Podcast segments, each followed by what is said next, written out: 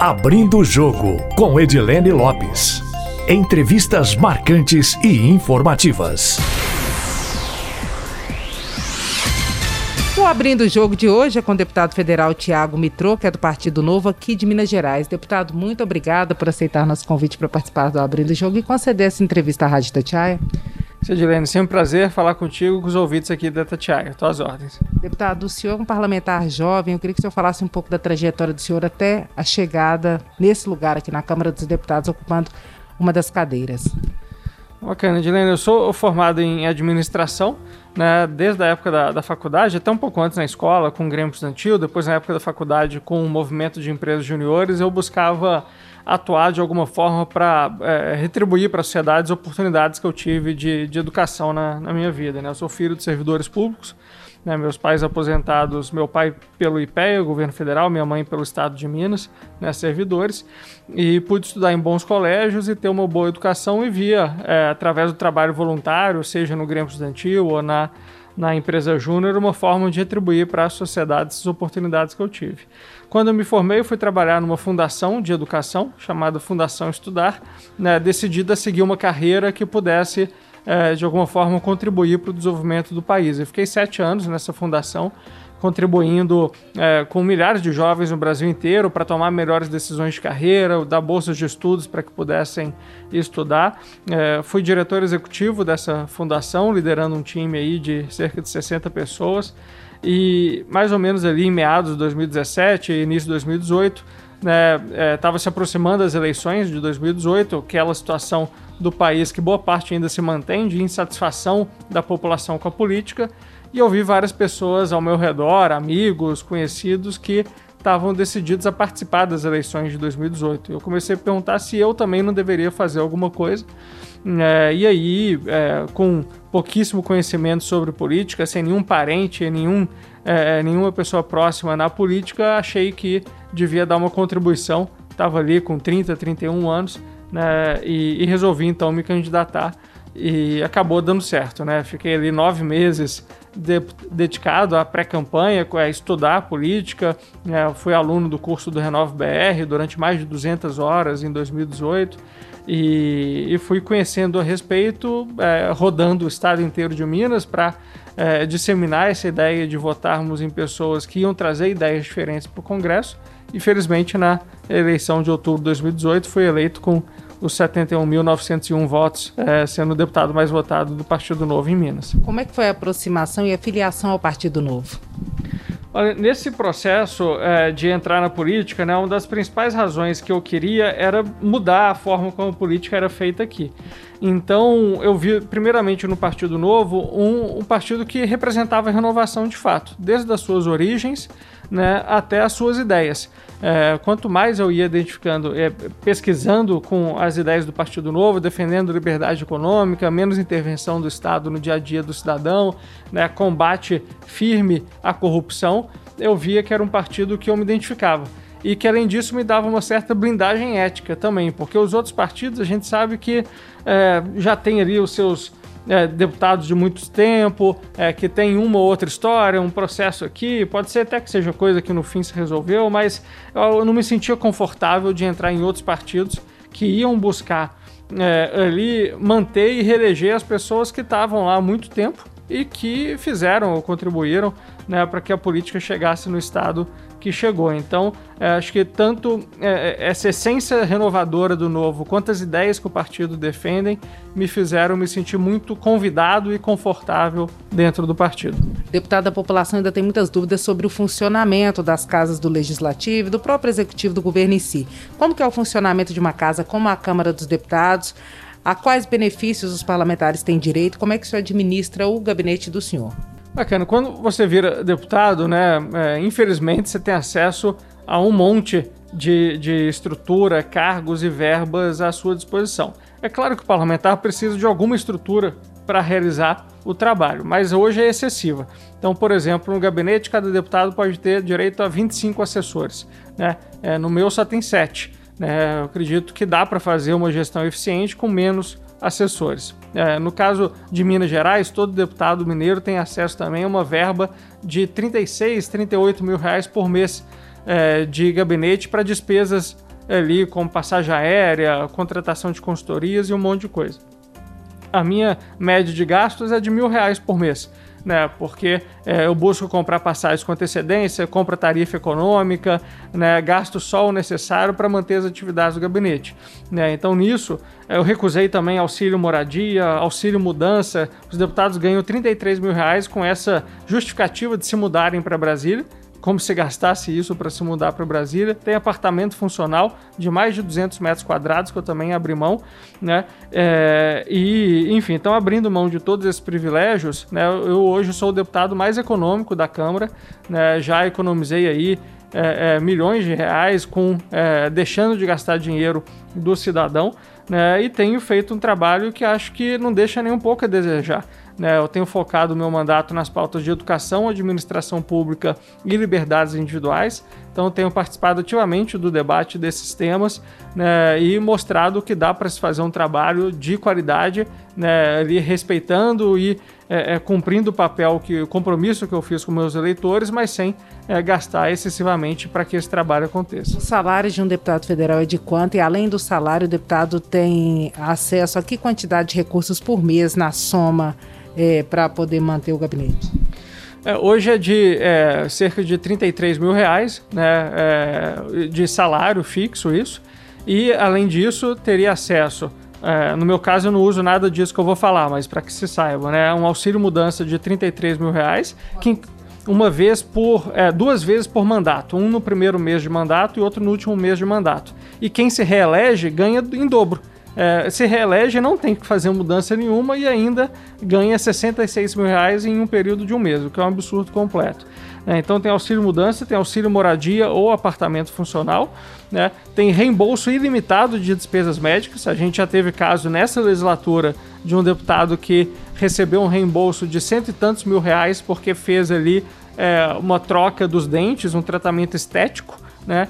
É, então, é, esses são os benefícios, digamos assim, extras que esses deputados têm e que, repito, eu não me utilizo de nenhum deles e acho completo absurdo. Já fiz propostas para que fossem extintos, mas infelizmente as propostas ainda não foram adiante. Aliás, é tanta gente que aparece com uma dentaria nova que é, não passa despercebido, né, deputado? Pois é, e assim, é, é, o deputado tem um salário que já coloca ele na elite da população brasileira. Por que, que precisa de reembolso de despesa médica? Por que, que não, é um, um dinheiro que dá para você contratar um plano de saúde, né, que dá para você ali é, é, ter um padrão de vida elevado no Brasil. Por que esses auxílios todos extras? Por que contratar motorista com dinheiro público? Por que ficar é, ali alugando carro de luxo com dinheiro público, como a gente vê alguns, né? Eu ando de Uber, né? Eu não tenho motorista próprio, eu moro com dinheiro próprio num apartamento aqui em Brasília de 28 metros quadrados, um estúdio.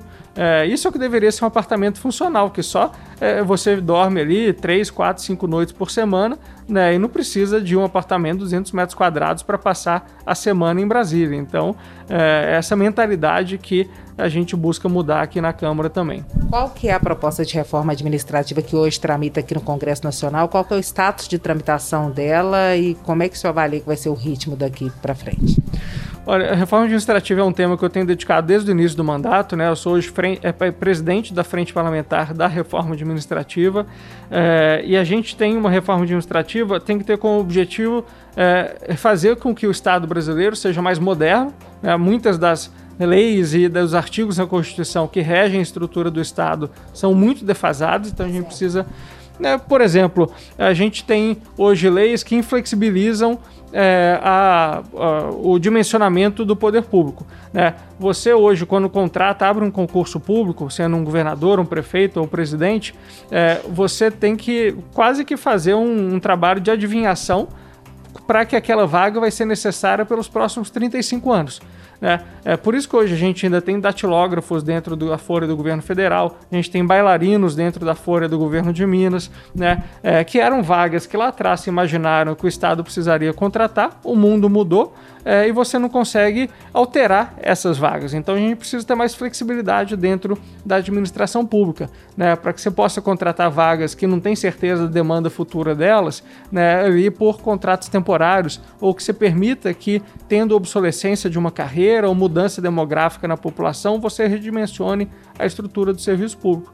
Né? Então você precisa modernizar essas questões, é, dar mais eficiência também né, para o serviço público, incentivando ali bons servidores a atingirem melhores resultados, fazendo com que as carreiras sejam mais orientadas né, para resultado e não por tempo de serviço, né, é, e também é, acabar com privilégios. Né? O Estado brasileiro hoje é injusto, ele concentra renda em quem já tem muito poder. Né? O caso dos juízes, por exemplo, que tem é, salários médios de 50, 60 mil reais, é um absurdo. Né? O cara ganha 40, 50 mil reais, ainda tem auxílio livre, é, férias de 60 dias. Se fizer um, cometer um crime, ele vai ser aposentado compulsoriamente. Né? Então, o Estado brasileiro hoje é injusto e concentra renda né, é, numa classe ali privilegiada e uma ampla reforma administrativa precisa ser feita para atingir esses três objetivos: modernização, eficiência e justiça. O né? texto atual altera o quê? O texto atual da PEC 32, que é um passo da reforma administrativa, a reforma administrativa vai compor ali, ser composta de uma série de projetos, e a PEC 32, que começou essa semana a tramitar aqui na Câmara, é, ela faz com que a gente é, tenha uma vedação a inúmeros desses privilégios, né, como por exemplo férias de 60 dias, como aumento retroativo de salário, licença prêmio e por aí vai, né, ela altera o tipo de vínculo que o servidor tem com o Estado, buscando trazer essa flexibilidade que eu mencionei anteriormente. Como é que é isso na prática? Na prática, hoje, quando você é, vira um servidor, você faz um concurso público e é chamado, você tem um período de três anos de experiência, né? É, o estágio probatório, onde no final desse período é feita uma avaliação se você tem ali uma compatibilidade com a função ou não.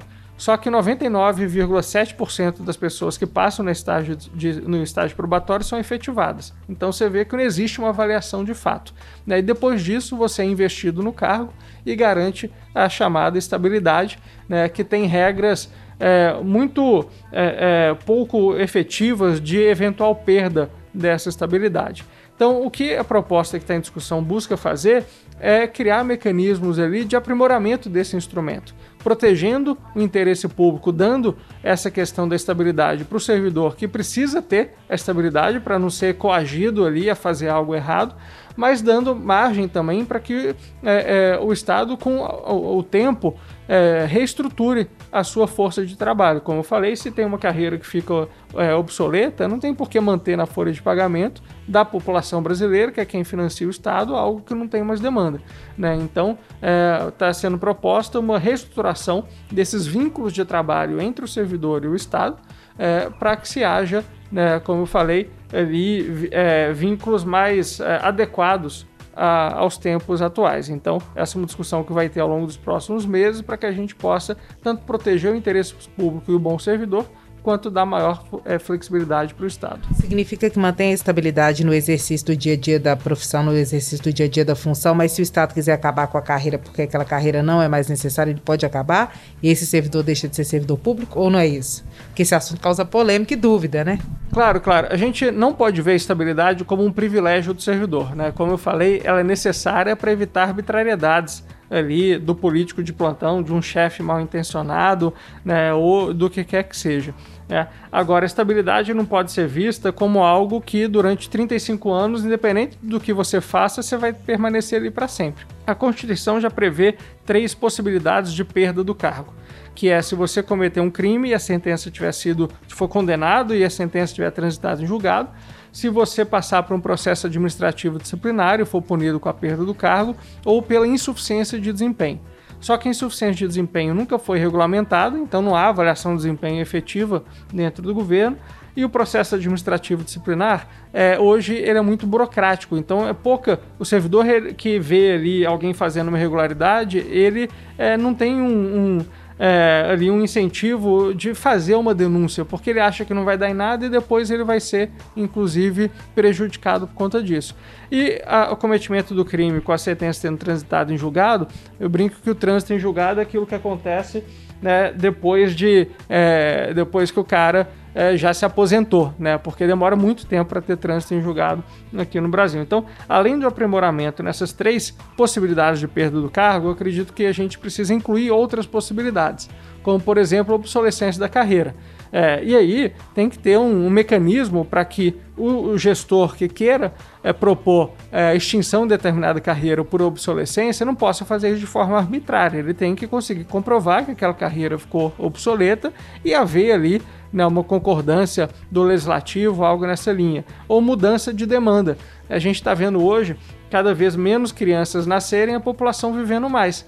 Então, você fazer, por exemplo, o dimensionamento é, dos profissionais da educação na sua cidade, é, daqui a pouco você vai ter bem menos jovem, né? E não vai precisar mais de tantos profissionais de educação, porque vai ter, não vai ter criança suficiente na sala de aula, porque a demografia está mudando. Por outro lado, você vai ter bem mais idosos, porque a população está vivendo mais. Então, eventualmente, no futuro, você pode ter que ter uma diminuição ali da força de trabalho da educação e aumentar a força de trabalho da saúde, por exemplo. Então, uma mudança de demanda pode justificar, a meu ver, ali a extinção, né, a exoneração de determinados servidores que não são mais necessários para você ter recursos suficientes para contratar outros que venham a ser necessários.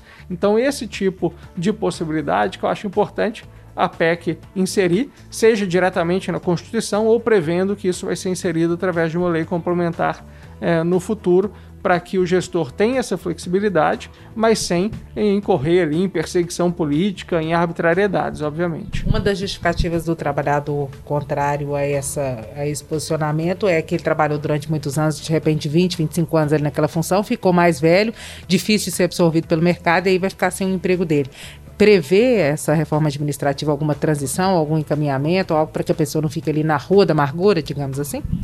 Eu acho que essa é uma situação que realmente ela tem que ser pensada. Né? No caso da iniciativa privada, você tem o FGTS né, para o trabalhador, você tem o seguro-desemprego, que durante ali três meses dá um, um suporte para o trabalhador que fica desempregado. E acho algum mecanismo é, nessa linha para o servidor que venha a ser exonerado, não por é, é, questões graves, né, como processo administrativo disciplinar, insuficiente de desempenho ou ali é, é, o cometimento de um crime, mas alguém que num processo desse de redimensionamento da força de trabalho acabou sendo exonerado, ele tenha ali é, é, algum colchão, uma coisa que possa ajudá-lo nessa transição. Né? Então acho importante esse olhar. Né? Obviamente os servidores ali são profissionais como qualquer outro que precisam ser olhados como indivíduo. Agora a gente não pode também é, manter uma mentalidade de que o Estado ele serve ao servidor. O Estado serve à população e o servidor é um agente essencial para fazer um bom serviço para a população. Então, acho que a gente tem que ter a administração pública se voltando para o atendimento da população e o servidor é um meio essencial para o bom atendimento da população. Mas a gente não pode ter uma estrutura de Estado que serve primordialmente é, é, é, ao servidor, né? porque senão o Estado vira um, um fim em si mesmo e a população está pagando a conta sem ser beneficiada em troca. Né? Então temos que ter esse olhar mas novamente sem colocar o Estado como um fim em si mesmo. A reforma administrativa da forma como ela está proposta hoje geraria que economia para os cofres públicos? Olha, tem diferentes é, aí, é, cálculos que são feitos.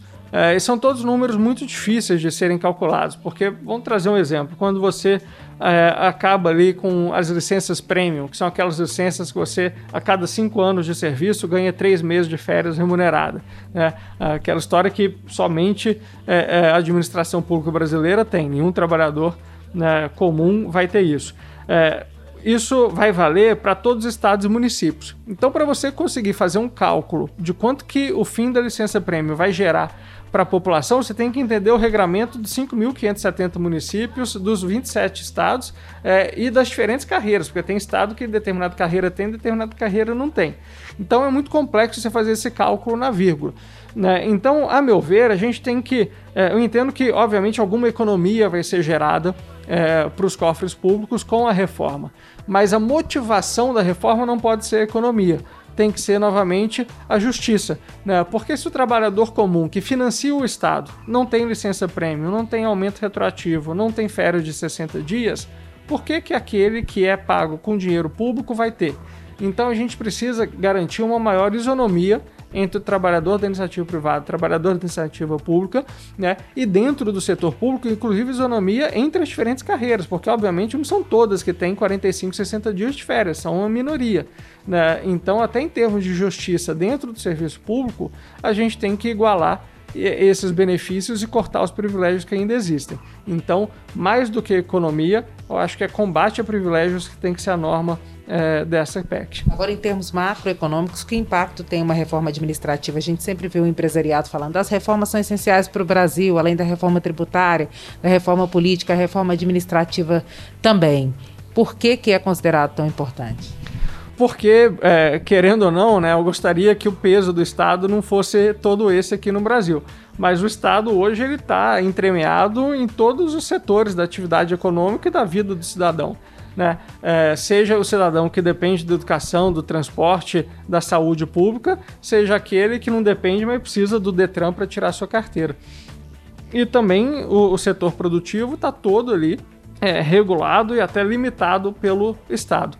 É, então, quanto mais produtivo for o Estado, quanto mais é, eficiente é, é, for a administração pública, mais a gente vai destravar a economia. Né? Se nós tivermos, por exemplo, juízes, em vez de ter 60 dias de férias, tendo 30, a gente vai ter ali uma maior celeridade do judiciário com maior celeridade do judiciário, as empresas que hoje ficam ali anos para resolver suas pendências judiciais, inúmeras delas injustas, né, elas vão poder dedicar mais tempo para aquilo que a empresa deveria fazer, que é cuidar dos funcionários, do produto, do cliente e não ficar esperando a justiça resolver quando vai trabalhar. Né? Então, se a gente conseguir dar mais celeridade e produtividade para o setor público, o setor produtivo e o cidadão vai ser beneficiado. A gente vai conseguir ter melhores prestações de serviço público e garantir ali que o empreendedor vai poder focar em empreender e o cidadão vai poder focar em fazer sua, levar a sua vida com mais qualidade. E com isso a gente gera ali benefícios é, econômicos para toda a população. Como a máquina pública no Brasil é grande, os servidores e seus familiares representam uma parte importante do eleitorado, o senhor acredita que um ano antes da eleição a reforma administrativa vai ser aprovada ou o senhor acha que ela acaba ficando para depois? Olha, acho que a gente tem esse é, estigma né, de que não se pode mexer na administração pública, senão os deputados não vão se reeleger e coisa assim. Né? E a gente teve em Minas Gerais em 2018 o governador eleito com 7 milhões e meio de votos, dizendo que era a favor de reformas ali no estado. Então, eu acho que a gente tem uma maioria da população meio adormecida né, e que quer ver mudanças né, na, na, na, administração pública, quer ver mudanças na estrutura do Estado, só que essa é uma maioria é, desorganizada e silenciosa e acaba não ecoando tanto, não vem aqui para os corredores da Câmara fazer pressão no deputado, não fica mandando spam no nosso WhatsApp né, a favor da reforma, então só manda quem é contra. Então, é, esses servidores, sindicatos que têm todo o direito legítimo deles ali de se manifestarem, acabam parecendo que representam uma parcela da população muito maior do que representam de verdade verdade. Mas quando são feitas pesquisas com a população em geral, e semana passada saiu uma outra, o apoio da população a uma reforma administrativa é muito grande, é mais da metade da população né, que é, quer ver é, reformas. É, nós, do Novo, eu e os outros deputados, fomos eleitos falando que íamos fazer reforma da Previdência, reforma tributária, administrativa. Então, acho que tem cada vez mais uma parcela da população consciente da necessidade de reformas. E a dica que eu daria para os deputados que têm receio de perder a próxima eleição é: você tem hoje mais chance de perder a eleição se você for contra a reforma, não se você for a favor. Então, seja a favor que além de aumentar suas chances de se reeleger, que muitos se preocupam só com isso, você ainda vai estar fazendo um bem danado para o Brasil. Apesar do desejo do senhor de convencer os pares, hoje o senhor acha que a situação é qual? A reforma administrativa passaria aqui no Congresso Nacional ou não? Acho que sim, né? A comissão está terminando de ser formada agora, ainda faltam alguns últimos parlamentares serem indicados e o sentimento que tem ali, né, com aqueles parlamentares que eu tenho conversado, com o relator, o presidente da comissão, é que a gente vai conseguir construir sim uma maioria é, dentro da comissão e posteriormente é, no Congresso. A gente viu dois anos atrás né, a reforma da Previdência sendo aprovada com 370 votos, sendo que só precisava de 308.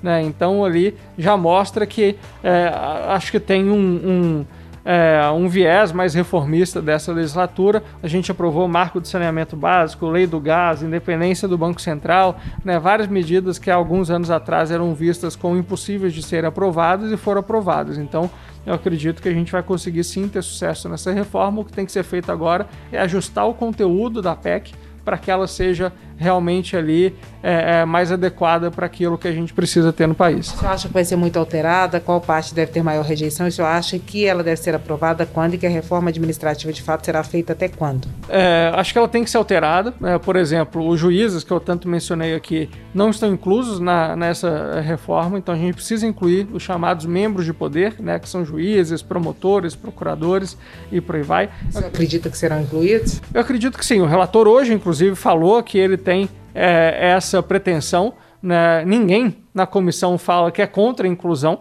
né? É, e a meu ver a gente tem que incluir também os atuais servidores, né? É, porque não existe privilégio adquirido. Então o servidor que tem uma lei que diz que a lei, a carreira dele dá 45 dias de férias, para mim não pode ficar mantido os 45 dias de férias até ele se aposentar.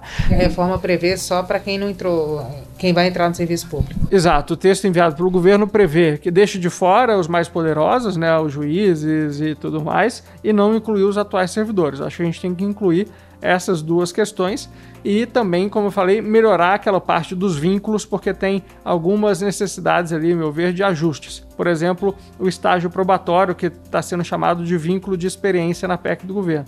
Está é, tá prevendo um ano só, acho que a gente pode ter um período de até três anos, mas com avaliações de desempenho regulares, a cada seis meses, para ver se o, o, é, o, o, servidor, né, ainda não investido no cargo, está desempenhando uma boa função ou não. Então, ajustes nesse sentido que eu acredito que tem que ser feitos, é, e com isso acho que ali até agosto a gente consegue aprovar é, aqui na Câmara para daí seguir para o Senado. Deputado, agora em relação a questões políticas partidárias do senhor, o senhor pretende se candidatar à reeleição. Muito tem se falado nos últimos dias que o senhor não teria pretensão de se candidatar a deputado federal de novo, que poderia vir a senador, que poderia ser vice do governador Romeu Zema, que poderia se candidatar à presidência da República. Qual que é o cenário de fato? Odilene, eu tenho visto muita gente preocupada com isso, né? E eu acho que eu, eu sou o que está menos preocupado, apesar de estar tá aí algo relacionado à minha própria vida e, e carreira. É, assim, eu nunca entrei na política para fazer uma carreira, né? Meu objetivo não é ficar aqui para sempre. Eu entrei para cumprir uma missão e para contribuir com a renovação política do país. A reflexão que eu vou ter de hoje até o momento aí adequado no ano que vem é de entender como que eu posso continuar contribuindo é, com essa renovação política e com a transformação da política no Brasil. Como, aliás, como que, qual é o papel que eu posso cumprir, onde eu irei contribuir cada vez mais com esse processo. É, e são inúmeros papéis, como eventualmente a eleição é, concorrer a uma eleição para um outro cargo, ou estar tá do lado de fora, mas contribuindo para que mais pessoas consigam chegar aqui. É, então, essa é uma decisão que eu ainda não tomei. Eu tenho falado com, com o Novo já é, alguns meses é, sobre isso, porque com alguma frequência me perguntam. Né, e o, o, que eu, falo, eu falei até agora e vou continuar falando, é, é, eu acho que eu posso contribuir mais de outras formas é, do que necessariamente continuar sendo é, deputado. Estou é, à disposição do partido, não faço questão de nada. Eu quero que o partido dispute as eleições de forma mais competitiva possível. Né? É, e se eventualmente eu não voltar a concorrer às eleições, certamente vou buscar uma outra posição onde eu contribua do lado de fora com esse processo de mudança política. Se o nome do senhor for apresentado para concorrer à presidência da República, essa seria uma missão que o senhor toparia? Acho que primeiro algo que eu ficaria muito honrado, né? Isso foi de fato cogitado há algumas semanas atrás, mas não, não houve a confirmação. Mas pode ter ainda, né? Porque o prazo continua correndo até outubro, é isso? A princípio o prazo vai até outubro, né? Ainda não temos nenhum nome é, confirmado. Então é algo que eu estou à disposição. Né? Se, se o partido acreditar, né, no caso a Convenção Nacional, de que eu sou um nome aí, adequado para representar as ideias do partido, é, mesmo numa disputa presidencial, eu estou à disposição dos convencionais. Mesmo valeria para vice do Zema? O mesmo valeria para vice do Zema. Quem não gostaria de trabalhar com o governador Romeu Zema, né? Então também estou à disposição, mas obviamente é, não é algo que eu faço questão de ser, que eu acho que tem que ser eu. Né? Acho que a gente tem muitos nomes qualificados no partido né, que poderiam ocupar essa posição E o que eu quero é que o partido tome a melhor decisão para o governo de Minas e para a população mineira, e não aí uma é, necessidade de que o nome escolhido seja eu. Deputado, agora durante a entrevista a gente falou muito de reforma administrativa e lá no começo o senhor falou que os pais do senhor são servidores e que o senhor teve muitas oportunidades também em função da vida que levou. O senhor acha que alguém vai ficar pensando, nossa, ele só teve essas oportunidades porque os pais tinham boas condições na carreira e agora ele defende que essas algumas dessas condições, benefícios, privilégios, seja lá o que for, sejam cortados. Para quem está raciocinando dessa forma, qual que é o recado do senhor? Primeiro, eu não quero prejudicar nenhum servidor. Né? O que eu estou é, trabalhando aqui é justamente para que nós continuemos tendo boas condições de trabalho para o servidor ou que nós retomemos boas condições de trabalho para o servidor o estado de Minas Gerais é onde hoje o servidor não tem boas condições de trabalho, porque ele recebe há quatro anos o salário dele parcelado. Né? É, a aposentadoria da minha mãe, é, que a gente mencionou agora, está sendo paga parcelada há quatro, cinco anos. Né? E agora, pelo menos no governo Zema, tem previsibilidade de quando vai ser pago, porque no governo Pimentel ela não sabia se ia receber aposentadoria aquele mês ou não. Né? É, então, essas modificações, essas reformas são necessárias, inclusive para melhoria das condições de trabalho do servidor. Imagina você trabalhar sem saber se vai receber ou não.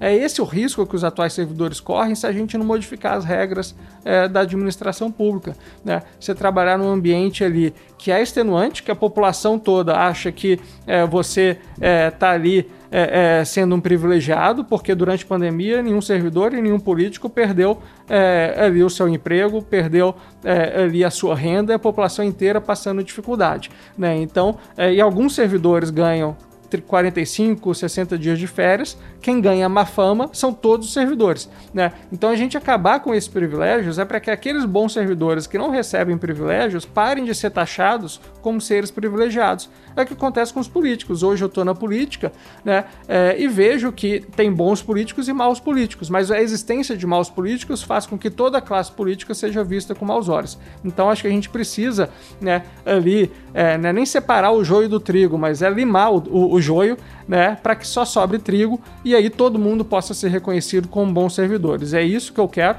né, é, garantir melhores condições de trabalho para os servidores para que eles possam receber em dia e serem reconhecidos pelo trabalho. Isso não vai acontecer enquanto a gente tiver uma estrutura ineficiente e um Estado repleto de privilégios para determinadas castas. Deputado, vamos fazer um bate-bola rapidinho? Vamos lá. Momento político no Brasil conturbado ainda desde 2013 e acho que ainda vai ficar um tempo assim. Estamos trabalhando para melhorar. Polarização em 2022.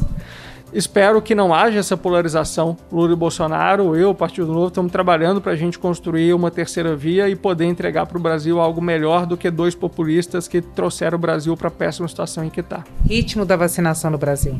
Está muito devagar, né? especialmente pela negligência do governo federal ao longo de 2020 na aquisição de vacinas, né? mas pelo menos agora já há uma luz no fim do túnel, que é a vacinação de toda a população brasileira até meados do segundo semestre. Fim da pandemia com, só vai ter com vacinação, né? E com manutenção das medidas de distanciamento e cuidados né, sociais é, ali é, é, mesclados com a manutenção da atividade econômica com as condições da pandemia. É isso que defendo.